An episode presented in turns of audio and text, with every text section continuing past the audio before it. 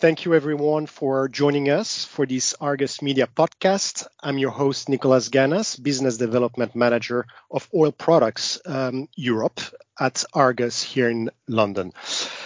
Our guest of honor today is uh, Dirk Kronemeijer, CEO and founder of the GoodNRG Group and GoodFuels, uh, a well known biomarine fuel supplier. Dirk, thank you very much for joining us and accepting our invitation. Very much gladly to be here in the show, uh, Nicolas. All right, thank you. Well, let, us start from the beginning. Uh, can you explain some of the background behind GoodFuels and uh, how it has evolved since uh, its inception, I believe, in 2015? Sure. Actually, my original background is in aviation. Uh, I was uh, a, a manager at KLM Royal Dutch Airlines. And uh, from that company, we founded the first industry party for sustainable jet fuel, uh, which is still a uh, one of the market leaders today.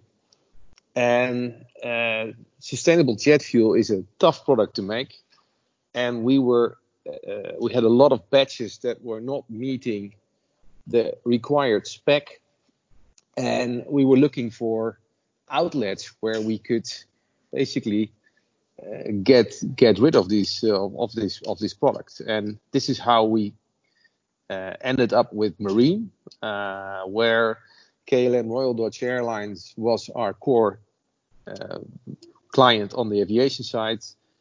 This was Boskalis on the marine side. Uh, Royal Dutch Boskalis is a big global marine engineering company, a lot of dredging, etc., more than a thousand vessels.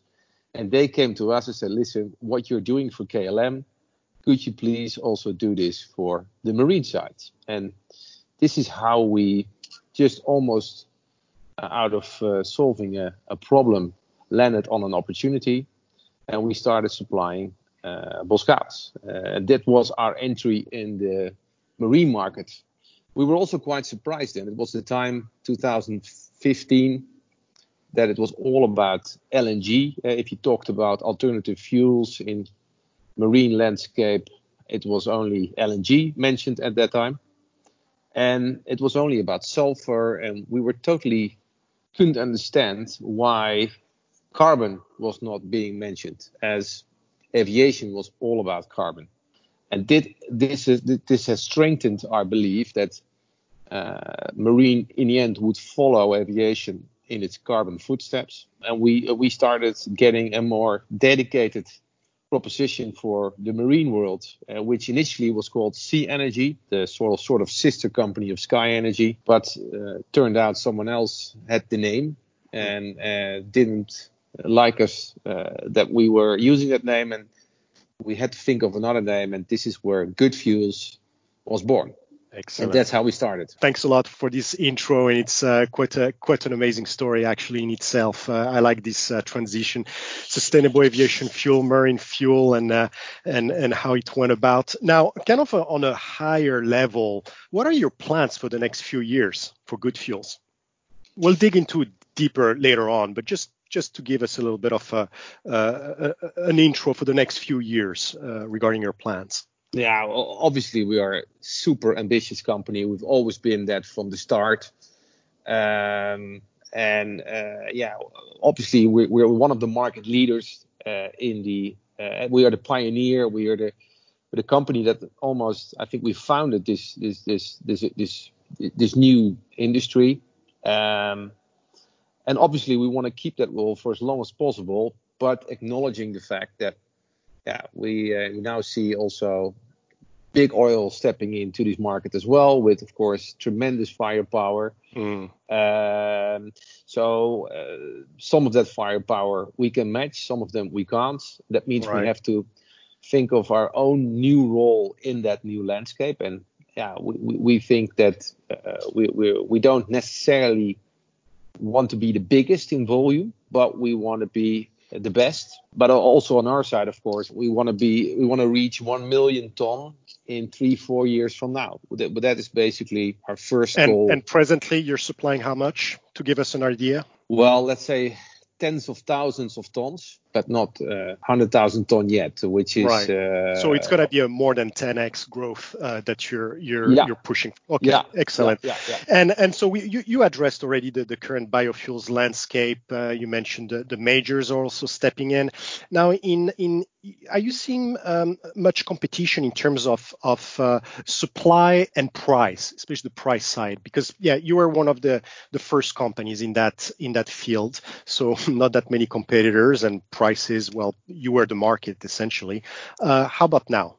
Well, uh, yes, uh, I would say particularly uh, one or two majors are stepping in very aggressively. Uh, so yes, there is price competition, but as it still is a new arena which involves a lot of knowledge, know-how uh, on on several fronts, it is also not easy to completely copy it from scratch. And this is uh, we typically see big oil being active uh, also uh, on the big containers sh- shipping companies because they need the big volumes to to be competitive whereas we are much more active in, in all the other segments in the industry Right. and um, yeah uh, and, and we also specialize in 100% biofuel whereas the big oil majors like to sell a blend Mm. we also sell sell a blends don't don't get it don't get me wrong but I think we're, we're one of the few ones that can actually also sell uh, a B100 product. And so our clients tend to be on the top of the sustainability mark, often also in combination with our good shipping program targeting cargo owners. So in that combination, we are we are most active. Thanks for this. Um, Yeah. And um, of course, what uh, sort of guides the the, the, the price is uh, the ability to source uh, the feedstocks. Um, can you can you give us a bit of an idea of uh, you know are you facing challenges in sourcing feedstocks now? And and uh, and since actually you were from the sustainable aviation fuel side or you have extensive experience. Break break down for us a little bit the the, the competitive nature for sourcing feedstocks with uh, the road fuel side that needs uh, some of it to meet the, the very stringent uh, regulations, um, and then the, the booming sustainable aviation fuel industry. There is there is a bit of a war for for sourcing those feedstock. Um, do you find any issues doing that? Obviously, yes. I think uh, the the landscape in this industry will very much move from a demand play to a supply play. The war for feedstock will be huge uh, from all sides: uh, aviation, uh, roads, but also the biochemical industry, marine. Everyone is looking for the required feedstock. Where we, however, see a lot of synergy is that in a next gen biorefinery, to put it a little bit simple, the good stuff will go to the high quality stuff will go to aviation.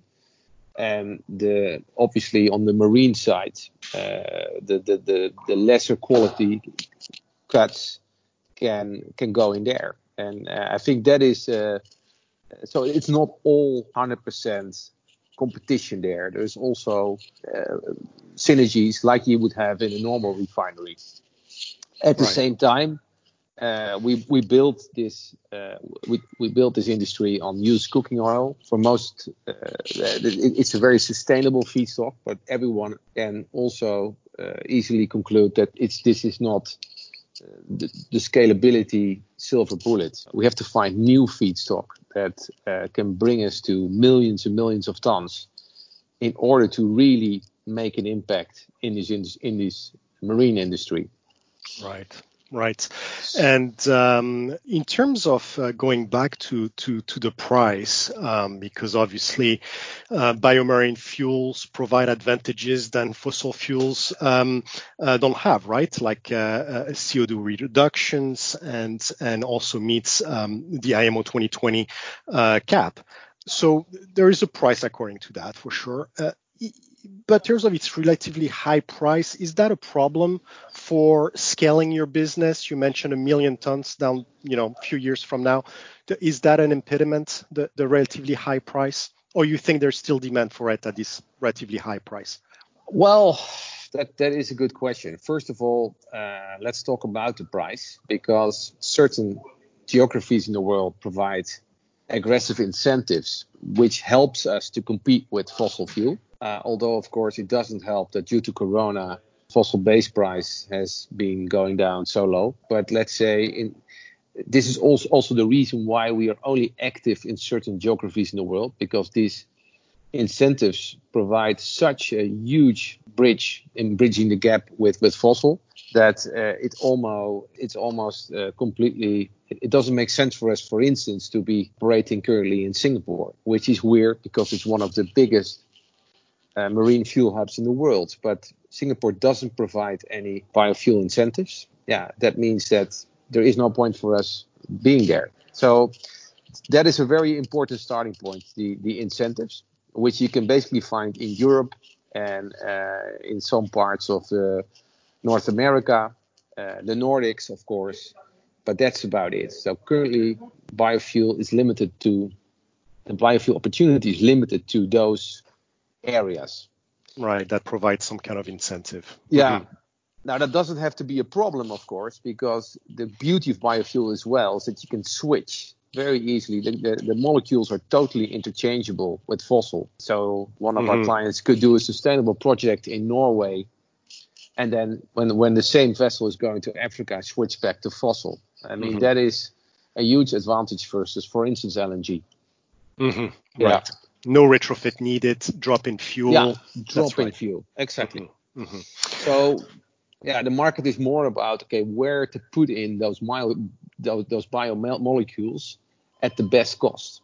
Mm-hmm. And, and, and, that's also what we typically do for our cargo owners, uh, like IKEA and uh, beer companies or uh, anything you can think of, whereby we say, okay, what is the best place to uh, replace as much fossil fuel as we can for them at the best price?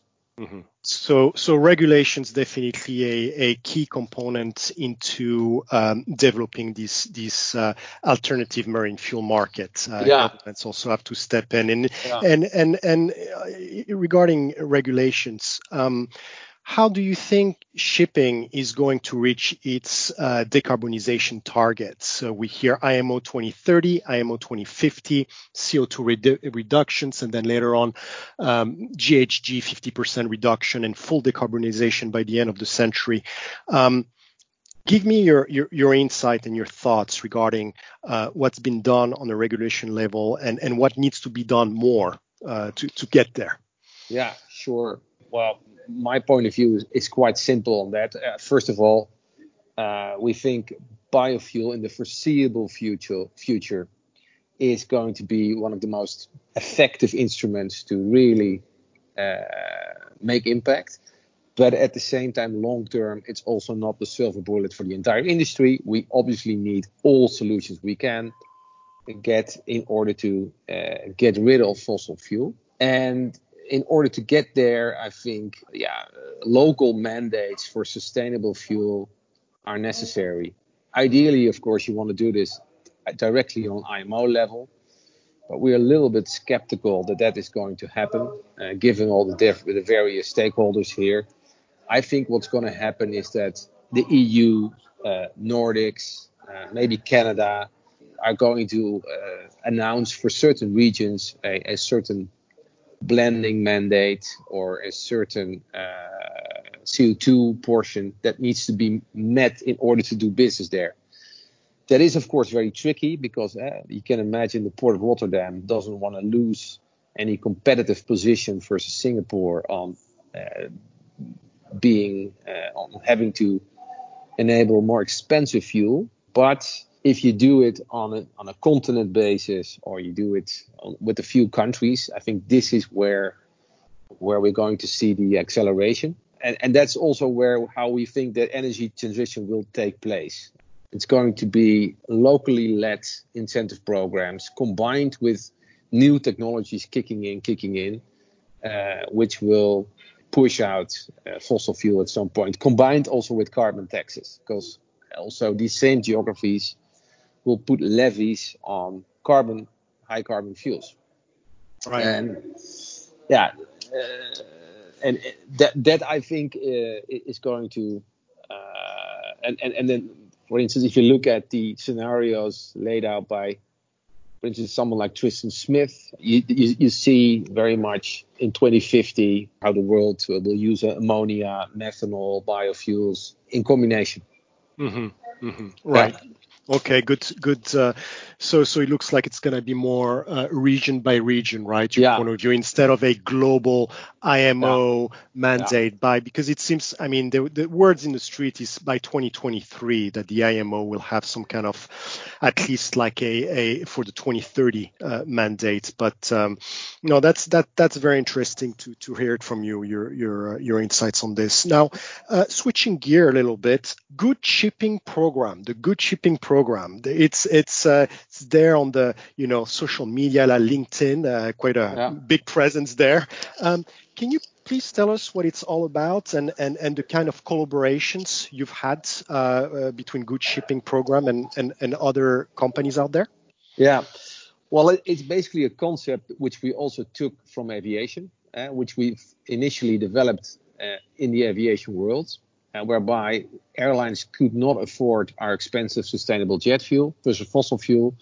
And we asked their clients to help us accelerate this development. And whereby we basically asked the clients of airlines to help fund the difference in price, uh, which became very successful. And it does for these type of clients two things. First of all, it, it of course re- brings their net carbon for transport to zero but also it's an impact program. And we say this is better than a normal CO2 offset because you really, you truly help us come up with a structural solution for this industry to bring back carbon emissions. That same principle we translated from aviation to marine, uh, whereby initially we were targeting uh, cargo owners from container shipping, IKEA's and Heineken's uh, of this world uh, BMWs, uh, car manufacturers later on, yeah, to, to basically help us on the same principle. And then, of course, the business case becomes much stronger because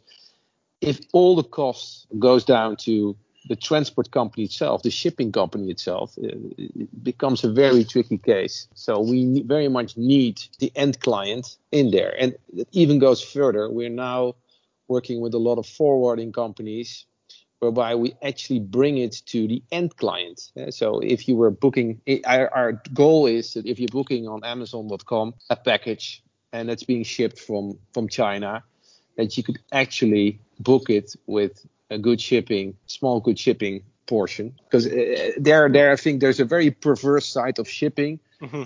Uh, if you look at uh, a pair of Nike trainers, cost of shipping nets, carbon zero in a sustainable way, is only I think 10 cents. Uh, a cost for a bottle of beer is less than, I think, uh, a thousandth of one cent. I think all consumers would gladly want to pay for it, but for some reason it's not in the cost supply chain. And, and, and yeah, hmm. if, if, you currently bring it down to the, the, the, the, transport manager of a beer company, yeah, he, he is, his target is to reduce the cost as much as he can.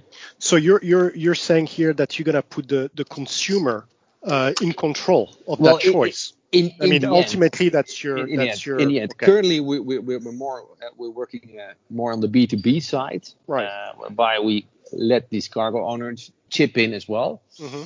But ultimately, I think it would be even stronger. We we now have the first products in the supermarket mm. that now contains the the good shipping label, and mm. I think that is a super interesting development because in the end, if you have the end client that is that is going to be key in uh, in, in, in, driving this. Uh, mm-hmm. so we we're also very much a marketing company, not just a fuel company. Mm-hmm. Uh, I'm pretty proud in the Netherlands we became marketing company of the year hmm, uh, because we, we, we, we, we, we, we have to use the power of branding and, and marketing also to, to, to get this tipping point rolling. Mm-hmm. And, and that is where we also are quite different from, from normal big oil. Yeah, no, so yeah. it's it's a good uh, way of spreading the word out there. Um, in uh, let me just zoom back in on on, on the part uh, port of Rotterdam, which you talked about. Um, they've they've recently uh, included biofuel sales in its um, uh, quarterly bunker sales report, uh, and that was the first time. And it was in the first quarter of of this year. Um, and the biofuels bunker blends made up 2% of the combined residual fuel oil and distillate sales. Can you um, can we expect this percentage to increase in in the coming quarters? And do you have any estimates? Um, well, for sure, Rotterdam is currently the global biofuel hub of the world. Uh, that has to do with the fact, of course, that the Dutch government is is been leading in, in, in coming up with strong incentives on biofuels for marine. Uh, also, quite naturally, obviously, the, the port plays an important role in the economy of, uh, of the Netherlands. Transport plays an important role in the economy of the Netherlands. Um, but uh, yeah, so I definitely expect that to grow. But I also expect, uh, due to the new European Renewable Energy Directive, that other ports around the port of Rotterdam, like Hamburg and Antwerp, at some point are going to get similar uh, favorable regimes. And uh, yeah, uh, and that that positive development will spread.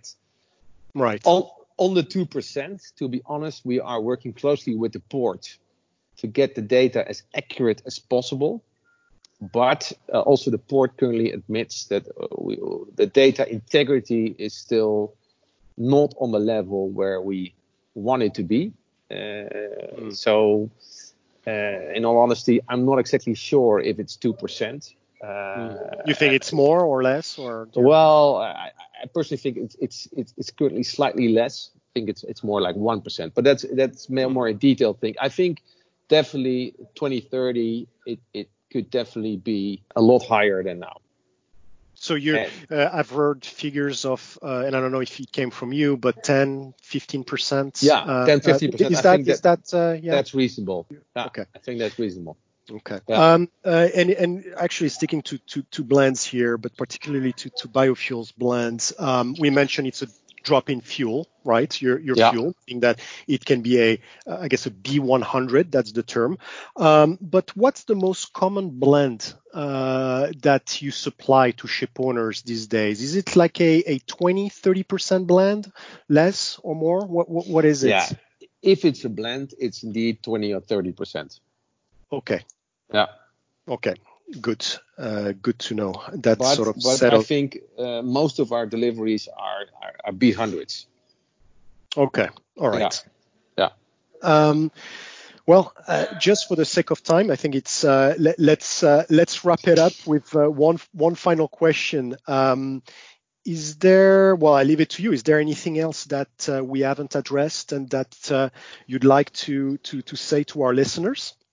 uh, yeah, I'm, I'm personally, uh, I, I, think this is all about creating a tipping point in the fastest way possible. I'm not too fussed about on how that tipping point will exactly happen, but my personal belief is that if we are waiting for global legislation to fall into place, it's going to be too slow. So we we, we need the local creativity of uh, shipping companies, port authorities, local governments to help create that tipping point, whereby everyone acknowledges, I think, that uh, no one wants to pay for gets the first mover hurt. So we, we, we have to find constructions whereby we can accelerating that tipping point without the downsides of it. In that sense, the opt-in uh, legislation that the Netherlands has invented for marine to get catalyze this, this, this development, I think is is very smart. And I do hope that uh, countries like Germany and uh, Belgium, France uh, are going to adapt the same analogy as well, and that aviation and marine will both be developed.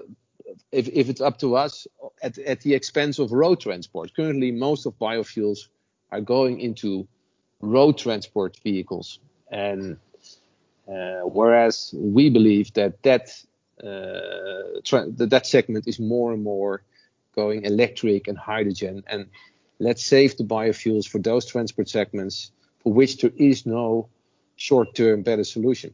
And right. uh, I, I, think their smart policies, uh, driven by local authorities, are going to be uh, the key here to to further accelerate this. And next to as big client, big companies taking their responsibility, uh. Uh, if you are Apple and uh, making uh, 100 billion a year in profits, then I think you you you have to also uh, play a dominant role here uh, in, in, accelerating these type of developments. And most of these companies are doing that, and I think that is also very necessary. And and then together, I think we we accelerate this industry, and hopefully we'll do it a lot quicker and faster than the IMO target for 2050. I think that's possible. Yes, no, it, yeah. it is, and uh, definitely you've been a, a, a key player um, in in uh, and and you're you're constantly voicing that. And uh, um, Dirk, th- thank you very much for your time. Uh, very insightful, and uh, hopefully it wasn't uh, too much too much of your time, but it, it, was. Um, I mean, definitely, I think for the benefits of the the listeners here. So thank you very much, Nick. It was my pleasure. Thank you very much. Thank you.